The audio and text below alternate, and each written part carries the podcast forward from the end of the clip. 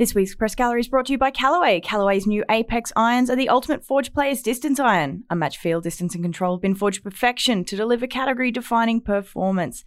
Callaway's 360 face cups generate industry leading distance and unmatched feel, and they'll get every golfer's attention. Tungsten weighing in each iron fine tunes launch trajectory and delivers tremendous control. See perfection every shot with a new Apex at your local golf retailer or visit CallawayGolf.ca and see what makes Callaway the number one irons in golf. You can subscribe to the Press Gallery wherever you're listening now, whether it's Apple Podcasts, Google Play, Stitcher, or Spotify. Any questions, comments, or concerns, do reach out to me. You can email me, egraney at postmedia.com, or you can find me on Twitter at Emma L. Graney. Enjoy this week's episode.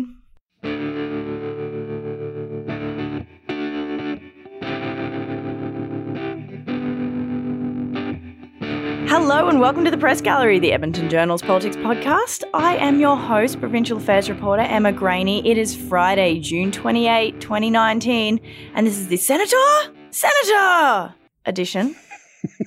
Bit of a Star Wars reference yeah, for you guys. I love that. Nerding up a little bit. Round the table with me today, my fellow legislative colleague, Clare Clancy, who's feeling a little under the weather. Yeah, my body is betraying itself in the last few months. So, yeah. Betraying you and itself. Yeah, but I'm here. Yeah.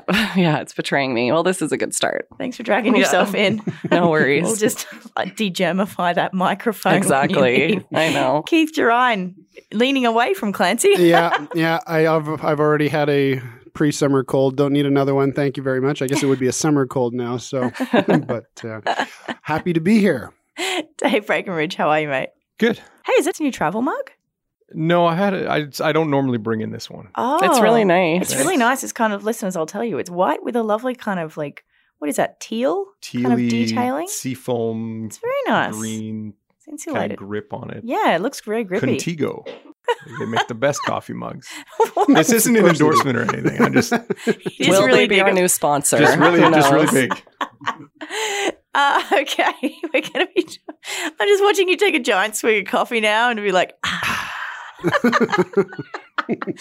okay, we're going to be talking about a few things today, as per usual. We're going to be talking about developments on the oil file this week. Uh, specifically, we're going to look at curtailment and crude by rail.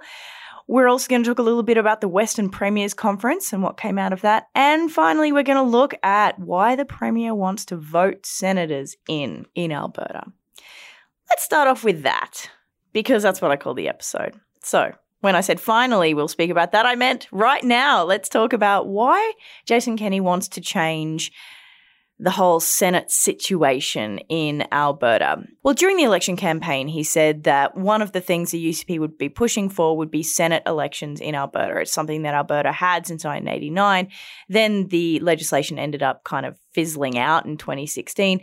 And Jason Kenney went ahead this week and said, you know what, because of the way senators voted on the federal bills C69 and 48, which he's not a huge fan of, we're going to fast track legislation so that Albertans can vote in their senators. Is the nuts and bolts of it. Clancy, you covered this story. Yeah, so like a couple of other details of Bill 13 are that uh, basically they would hold elections in coordination with whatever election was um, relevant. So, for example, it sounds like the first one would be the municipal elections in 2021, um, and three names would be elected, up to three names, and then put forward to the federal government uh, for, I guess, suggestions on who Alberta senators would be. But it's really important to note that it's basically non-binding. The uh, prime minister can appoint whoever he wants to Senate.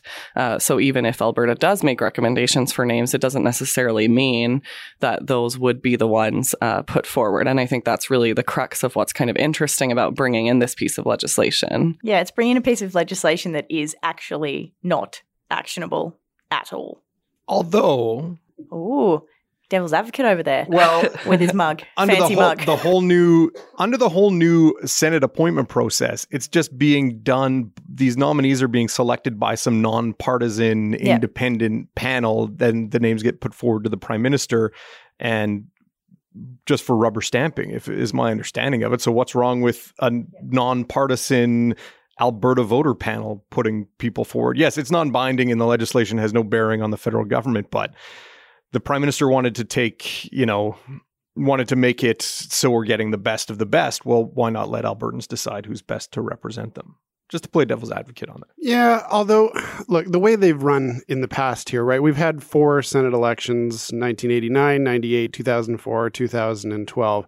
The only candidates that have ever run in these uh, have been conservatives. I think the the uh, the Evergreen Party ran a candidate or, or two at one point. The Liberals ran one in, in 1989, but the vast majority are from conservative parties. The NDP doesn't believe in an elected Senate. The Liberals haven't been running candidates other than that one time.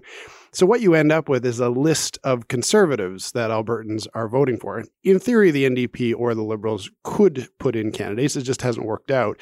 But when you come up with a list of three, four names that are all essentially from the same party or the same political ideology, I'm not sure that you're actually getting everyone represented there. Uh, so the way these have worked has not necessarily been what they've intended. And I think that's a flaw in it. The other part of this, it's costly. Uh, the last one in 2012 cost $2.1 million, and that was piggybacked on a provincial election. So you can imagine the cost has now gone up. Uh, to run it in 2019, maybe we're looking at $3 million, $4 million. It's going to be a little weird to run it with munu- uh, municipal election, which is supposed to be obviously nonpartisan. And so you'll have part of it that is partisan with the Senate, and then part of it that isn't with municipal elections. I think they're going to run a couple of referendums potentially with it as well. So it's kind of a mixed bag of things. That could get quite expensive. This isn't a cheap exercise, uh, you know, to submit a list of names that the prime minister can ignore.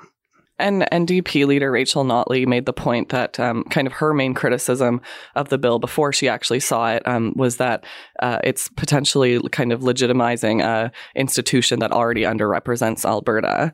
Um, and she was saying, why would we spend money doing that when we already know that the Senate doesn't reflect Alberta well because we have so few of them? And because this is an election, Clancy, I was talking to you about this about um, about spending caps, right? And about how much how much candidates will actually be able to spend, and it kind of Yeah. adds another layer of Yeah, so it is interesting. The um, the bill does change some things from the one that expired in 2016. So it's uh, basically the senators running for candidacy will be under the um, elections, finances, and disclosures laws um, that the NDP brought in, and there is also caps on how much you can spend on a campaign. So I think that's five hundred thousand dollars, and then provincial political parties will be able to. Um, to support Senate candidacies, but they're limited to $100,000 in their support. So the legislation, uh, whereas previously there were no caps like that, now there are some um, in order to kind of control the spending. And federal parties are allowed to run candidates as well, right? But the liberals don't have senators. No. The liberals, you know, there's uh, Justin Trudeau kicked them all no, out no, of they, caucus. they do. Some still. I was talking to Paul Identify as a Simons. liberal. Exactly, they identify as liberal senators, even though technically they're independent They're not because part he's of like caucus. it's not a thing. Yeah. Whereas the conservatives are all like, I am conservative. Yeah. I am not independent. I love Emma's senatorial voice. I'm just, I think someone how all should, senators speak. someone now. should tap her for a but that candidacy. does put that does put another wrinkle into this because the federal liberal party would not be involved in this at all. No, in theory, not. I just think it's going to be weird that you could have provincial parties and federal parties putting in candidates. You could have the Conservative Party of Canada and the United Conservative Party both putting in candidates. Probably they'd work out some arrangement where that didn't happen, but still, maybe the Freedom Conservative Party would The put one Alberta party. Maybe the People's Party of Canada would put one in, right? And so you've got this weird mix of provincial and federal interests that are now running for uh, to sit in the, in the second house in in uh, in Ottawa. The more I hear what kind of a gong show it could be, the more excited I am about the prospect. Let's bring it on. I'll add here Australia, we do have an elected Senate, and then they have a four year term, just like any other politician does. But we also have a preferential ballot voting system, which is how we end up with absolute wingnuts like, you know, Fraser Anning in the Senate. Got like 19 votes or something, but the old, the guy he replaced was found to have two separate citizenships, so was kicked out of the oh, Senate. Oh. However, there is an argument there to be made that elected senators are a little more accountable. However, they're not accountable at all if they're not elected Senate. Like, if it's not all the country electing the Senate, there is bugger all accountability at all. And I bring this I brought this up with Jason Kenney and said, look, people have different ideas. That's the idea of democracy. Now, the reason Jason Kenney has pushed forward this bill is because he's pissed off about how He's saying the independent senators voted on 69 and 48. There's an awful lot of misinformation about that as it is, and he's conflating the two and basically building this narrative that the independent senators are traitors to Alberta, basically. They're they're not representing Alberta's interests. Now the argument against that is democracy has all different voices. Democracy has differences of opinion. Mhm. Just because someone doesn't vote the way you want them to vote doesn't mean that they're a traitor to Alberta. or that the system is broken. And on Bill Yeah. C 48, I think it was the bulk of the senators from Alberta voted against it. I think all but Grant Mitchell. Yeah. yeah, yeah, yeah. No, I, I agree with Emma on that point. Uh, it- there's an there's something kind of ugly here about the way Jason Kenney is bringing this forward. That's almost like of a revenge tactic, or Yeah. here I'll show you because you didn't vote the way I wanted you to vote, which seems to suggest that um, you know those senators, uh, like our colleague Paula Simons, for example, who did vote in the end for Bill C69 as amended, that she didn't do her job, that she wasn't listening to the people when in fact she and, and look we're biased here we're, we're friends of paula but she went around the country she put a lot of effort into getting that bill amended and would have probably liked to see it amended more but at the end of the day she made a decision that this was actually in the best interests of alberta. Uh, and for jason kenney to say you didn't listen to the people therefore um, this proves how badly we need elected senators who will listen to the people which is a bit of a false argument in, in some ways the whole thing that Emma brings up too about an elected Senate in Australia, they have four year terms. Here we don't. If we're going to have an elected Senate, we need to amend the Constitution as to how the Senate actually works. In theory, you could be electing somebody for life, right? Maybe they're in their 40s. Uh, we're talking about a 35 year term potentially, right? Because they don't have to retire until they're 75. Electing somebody for 35 years, that's that's nuts. That's not accountable. That is not accountable as all. And Jason Kenney said, well, maybe they can, in their election platform, say that they will only stay eight years or 10 years. But they're there's not n- even beholden to that. they're not beholden to that. What, hap- what if that senator says, nah, I'm still doing a good job. I still like this. This is a pretty good job. I'm going to stick around for a while longer. How do you get that senator out? It's impossible. So, And uh, during the tech briefing for the bill, they talked about how lit term limits could be um, four to eight years because of the election cycles. But the whole point here is that, um, yeah, you're right. The prevent even if it's written out in provincial regulations, that means nothing. Yeah, the the term the term limit for the senator in waiting, that person you could write into provincial legislation that the person who's waiting to get appointed could have a limit on that term and then they could have to stand for election, but federally that doesn't apply. The I I think that it brings up an interesting debate around the Senate that's something that Canada has every few years.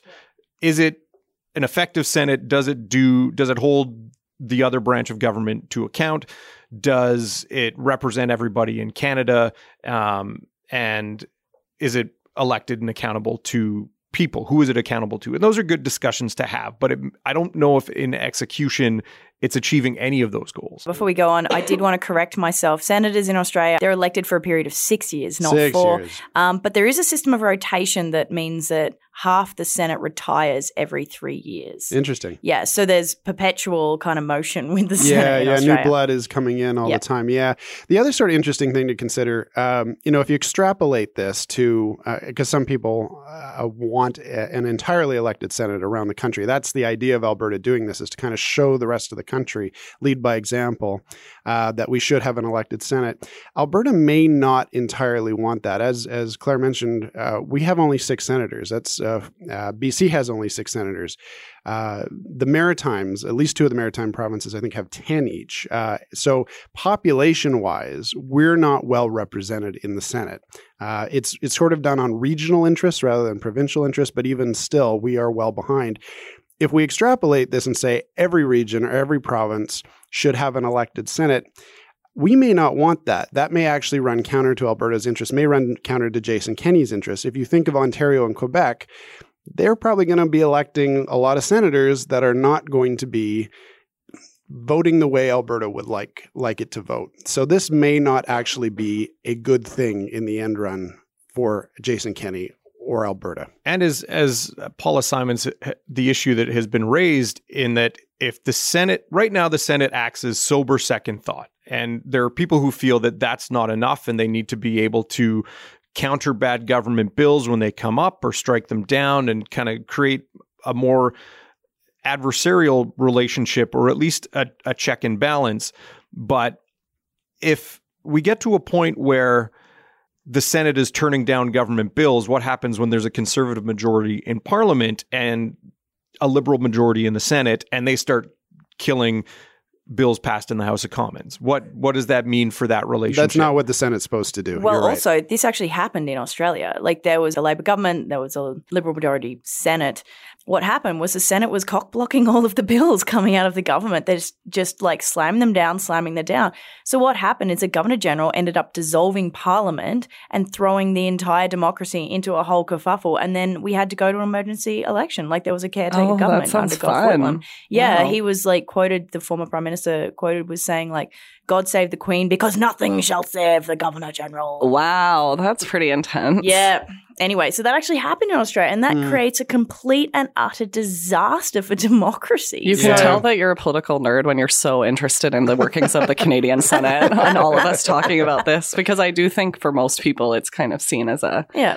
You know, Well, interestingly enough, because I was reading about this, and yeah, man, here's my nerdery showing. But I mean, the reason that the Senate was set up as an appointment based in Canada rather than an elected Senate was the idea is that it wouldn't have that combative relationship, such as can happen in other places where it's more of an elected base. And that's the reason that they implemented it as a appointment based system because the idea is to just be that chamber of sober second thought, not to be cock blocking bills. And that's probably not the right term to use, but hey, I I've think it's it the right now. term. It's a very parliamentary term, Very I would parliamentary, yeah, absolutely. I'm sure that Senator Simons will get up and use that on the floor of the Senate. Yeah. Mm. But yeah, I mean, that's the whole reason it exists this way. So if you're going to overhaul it, and you know what? There's been pushes, as you said, over and over again to maybe like look at an elected Senate. That's something that's that Canada has to consider. Look what happened in Australia. The the threat there is real. Look what happens in the US as well. I mean, you know, different system obviously, but yeah, we think you run uh, those risks. Yeah, no, we think political inertia and, and political uh, uh, traffic jams right now are are bad. Uh, just wait. If we add another layer of uh, elected politicians, I don't know necessarily that's the answer to our problems. No, it'll be like the the state of affairs on 109 Street south of the bridge right now with all those roadworks. That's what'll happen. Terrible. um, all right, let's move. Can tell what's frustrating Emma in the city. yep. Uh, okay, let's move over to developments on the oil file this week. There are a couple of things happen. Um, Keith, you were paying a lot of attention to this. sort of, yeah. You're just laughing about it. We did. we, we had lots of talks about we this. We did. Yeah, there was a uh, the- a slight change to the uh, curtailment rate. So the government increased production uh, by twenty five thousand barrels per day. It's a minor increase. Uh, there have been a few minor increases since uh, curtailment was uh, announced. I think it was December or January. Uh, we're still quite a ways off from getting back to full production. Uh, and I think the government says some form of curtailment is probably going to exist for at least the rest of the year. Um, but it is sort of showing a little bit of positive progress that uh, some of the supply glut is is being moved out. Um, the bigger issue, or I guess the bigger announcement, was that the Sonya Savage, the energy minister, said that there is, uh, in fact, going to be an end to this crude by rail deal. Um, they are negotiating with uh, CIBC at this point to try to divest the Alberta government of its assets. Um, there is uh, they're trying to avoid actually canceling the deal outright because we presume there are big cancellation fees for from CN and CP Rail to do this. And uh, therefore, they've hired this uh, this bank to try and help them find some buyers for these rail leases that the Notley government uh, purchased back in or or signed up for back in February. Uh, so that's the that's the big thing. Still no details, and that's kind of the problem. The they are not showing us the details. And the other the other big issue, and this is the one that that I wrote my column about. Uh, Sonya Savage is essentially saying that if the deal was allowed to go ahead, it would be a 1.5 billion dollar loss to the Alberta government. You will remember just four months early earlier, uh, Alberta Energy had a completely different take on this deal that it would actually bring the Alberta government a 2.2 billion dollar profit. So this leaves the uh, the average Albertan in a bit of a pickle. What to believe? It's almost a four billion dollar difference of opinion over four months. And, you know, do you believe the energy ministry from February or do you believe the energy ministry from June? This is this is the kind of dilemma we're in. And it's not just a political side here. We're talking about actual staffers. We're talking about public servants. yeah, Yeah. Like that's a massive difference. it now, is. it, were they saying profit on top of what we spent or Yes. or new royalties? And They said it. well, that's the big question, isn't it? Because if you look at Yeah. because it was a 3.7 billion dollar deal and they were talking 2.2 billion dollars, well 3.7 minus 2.2 is 1.5 billion and there's your UCP number it's going to cost it. So I don't know. Like I I'm obviously looking at it simplistically, but I just kind of had that hey, those numbers all equal each other. But but uh, yeah, I mean, is it a is it good that they're not scrapping the deals and trying to to get them into the private sector? Probably because it might save us penalties. Um, was the idea of getting into the business of oil by rail uh, a good decision?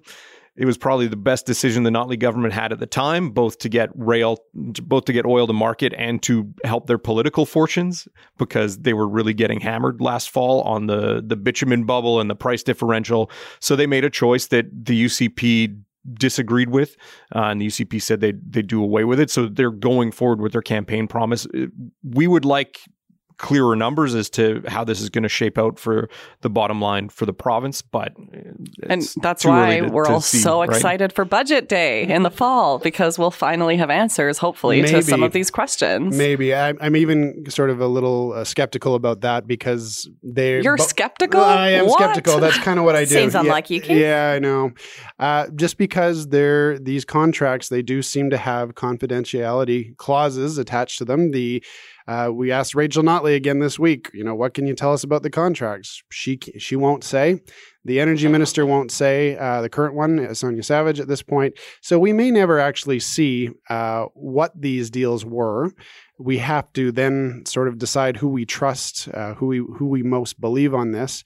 Um, we may never, in fact, know whether the Alberta government made money from it, lost money from it, uh, what the what the final numbers are going to be. I don't know how that's going to be reflected in the budget, but um, I, I I do wonder uh, what they'll actually be able to share with us. Yeah, and we've asked for more information. That's the reason we've been getting. We can't have it. Well, No, and it's been say. interesting that at this point we've been wanting that number now for over six months, right? So Let's move over to the Western Premiers Conference. Always a barrel of fun, she said, her tongue firmly in her cheek. This was basically the Western Premiers showed up. Uh, all the Premiers showed up this time, unlike last time when Rachel Notley did not go to the one that was up in Yukon and sent her Deputy Premier Sarah Hoffman instead, who then would not sign the joint communique because the Trans Mountain Pipeline spat was a whole big ass thing. This time they all did. And actually, this morning, it's Friday morning, uh, Jason Kenney put up a video about the meeting. And my favorite part is at the beginning. I don't know if you guys have seen it yet. They're at Fort Edmonton shooting muskets. What? Yeah, it's on- I'm so excited It's to watch this this. Oh Yeah. my gosh. Yeah, like dudes in period costumes. Are Why? like, I don't know. They went to Fort Edmonton for a, for a funsy For happy photo time. op? The premiers did? Yes. They went there That's on great. Wednesday night. Yeah, they went and hung out. It is a barrel of fun. You weren't lying. Barrel, like, yeah, that was a gun pun. Um, yeah, so they went and shot muskets. And actually, apparently, at that discussion, Jason Kenney said Thursday afternoon in his closing remarks that basically they had this kind of unstructured conversation, and he estimated about 80% of it was about um, Indigenous communities getting more out of uh, resource development projects. So they ended up adding an entire separate item to the agenda in order to talk about that, and that was ended up being part of their joint communique. Keith, anything out of the uh, conference really catch your eye? Not in particular, not really. I mean, I think everyone was focused on the relationship between Jason Kenney and John Horgan. Um, they, uh, when they were finally all together at the at the table giving their final news conference, Horgan had to run uh, after about ten or fifteen minutes. But you know, things seemed kind of jovial. Uh, John Horgan kind of joked, "Hey, I wore blue to blend in, right?" Because he was amongst a bunch of conservative premiers. He also joked, "You know what? Please don't write that I'm storming out of the room because I'm not. I have to go." I have to go get my flight. And then I made a point of pointing out on the microphone. And as uh, Premier Horgan storms out, and he's like, I'm not, I'm smiling. I'm walking slowly. Yeah. Well, that was smart of him to be so careful about what he said. So, I mean, they, they talked a lot about the points on which they agree uh, in an attempt to, you know, sort of show some camaraderie. And there are some things they, they agree on, interprovincial trade barriers, for example. But I mean, behind the scenes, let, let's be honest about what's going on here, right? The, the Horgan government is still pursuing its uh, challenge to Trans Mountain, right? That's going to the Supreme Court. Uh, we're not sure on the date on that. They have launched, and I think it was yesterday in Calgary, a, uh, a court challenge against Bill 12 here in Alberta, the turn off the taps legislation. So that they're challenging Alberta essentially in court uh, in two different ways. Uh, Bill C 69 and Bill C 48, I don't know exactly what John Horgan's thoughts on that, but I don't think he opposes them. So that's another one that uh, they're diametrically opposed on. Uh, climate change, you know, BC has a carbon tax. They believe in carbon taxes. They believe in the Trudeau government's right to impose a carbon tax. Jason Kenney, little different on that one. Scott Moe also a little different, and John Pallister. So yeah, it's uh, so there are some significant differences here. They just chose not to highlight them at the final press conference. That's kind of typical, right? Like they always want to work, look like they're working together and playing nice. Uh, although climate change um, was a big part of the joint communique that they issued at the end, and they kind of said during the press conference, yeah, look even though we have different takes on the carbon tax, we all agree on the need to take swift action on climate change. and especially um, McLeod from up north, he made a point of saying, You guys don't even get it. Like, we need to educate you Southerners about what we're seeing up there because we're not the ones doing this. It's all your uh, we have a tiny population base, and so that did make a uh, make up a large chunk of that joint communique at the end. Yeah, um, I, have never been called a Southerner before. That was kind of interesting. you, you, hear that, but he's right. I mean, climate change does disproportionately affect northern the northern climates. Right, they, their landscape, their food supply, their uh, how they live, how they design their buildings and roads are all dependent uh, and all change because of, of changes uh, due to the climate. So that that was a, an interesting point he made. Uh, but also, I mean, what they agreed on on climate change is pretty weak at this point. It's like let's let's each submit an inventory of what each of our provinces is already doing on climate change, so it yeah. might help help each other out. Uh, and you know we'll talk about the need to deal with it, but that's kind of yeah, it. It wasn't exactly making giant strides in any way, shape, or form. No. In fact, there was more. There seemed to be more uh, emphasis put upon bringing down internal trade barriers and bringing down barriers to interprovincial qualifications as well than anything to do with climate change. Like when when um, Jason Kenney was asked at the press conference, "Did you talk about climate change?" His his answer was yes that was it. For Jason Kenney to have a one word answer, that is like, I don't know if I've ever heard him just have a one word answer to any question ever. Um, once, only once, when he was asked whether he regretted his past actions uh, fighting against LGBTQ rights in San Francisco, he said, sure. That was the, it's right. So Good memory, Keith. Wow. Okay, so twice. yeah. Right. But I mean, when he doesn't like a question, when it's an uncomfortable uh, topic for him, yeah, he will sometimes go to the one word answer. Yeah. And then Kevin from Star Metro was like, uh, uh, we were all like kind of shocked by that because, and Kevin's like, oh, so, um,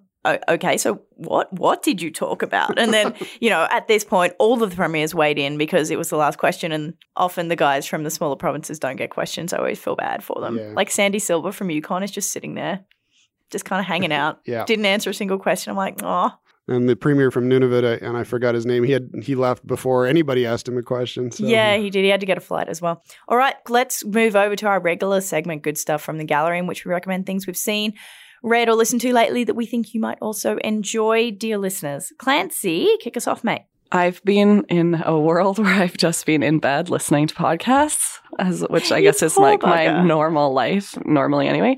So I'm going to recommend a podcast I listened to this morning. Uh, so it's really good. It's from a podcast that I love called uh, Reply All, which is about the internet. But the so episode, good. it's so good. The episode is called Dark Pattern, and it's about how um, the U.S. government uh, kind of allowed uh, free tax system. So like TurboTax, for example, to take on a contract to give Americans the chance to file their taxes for free, but about how um, these companies actually created a really difficult web whereby people were still spending hundreds of dollars. And it's on the heels of a ProPublica investigation into it.